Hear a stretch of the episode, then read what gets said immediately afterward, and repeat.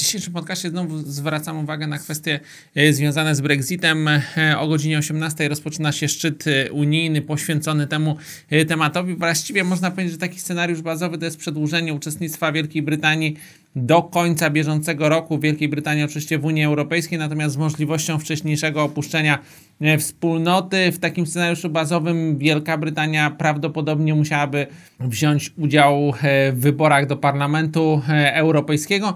Natomiast wydaje się, że kluczową informacją jest nie to, co zostanie uzyskane w Brukseli, ale jak potoczą się losy negocjacji pomiędzy wiodącymi partiami, czyli rządzącymi konserwatystami i lejburzystami a także jak będzie wyglądać sytuacja w samej, e, u samych konserwatystów. Jeżeli oni zobaczą, że, że zyskują na popularności, jeżeli zobaczą, że ta ich konfrontacyjna polityka e, działa, jeżeli zobaczą, że nie przesuwa się społeczeństwo w stronę bardziej łagodnego Brexitu, to mogą zaatakować premier May, to może mogą doprowadzić do wcześniejszych wyborów, a przynajmniej do zmiany na stanowisku szefa rządu na taką osobę, która sprzyjałaby eurosceptykom, czyli na przykład Boris Johnson, znany brexitowiec o dość barwnym stylu y, bycia, więc wydaje się, że to nawet może być negatywna informacja y, dla funta. Pozytywne natomiast byłoby to, gdy premier May udało się dogadać z lejburzystami, gdyby udało się stworzyć podwaliny pod Unię Celną, gdyby z taką propozycją przyszłych relacji wystąpiła do Brukseli i gdyby udało się wyjść na przykład jeszcze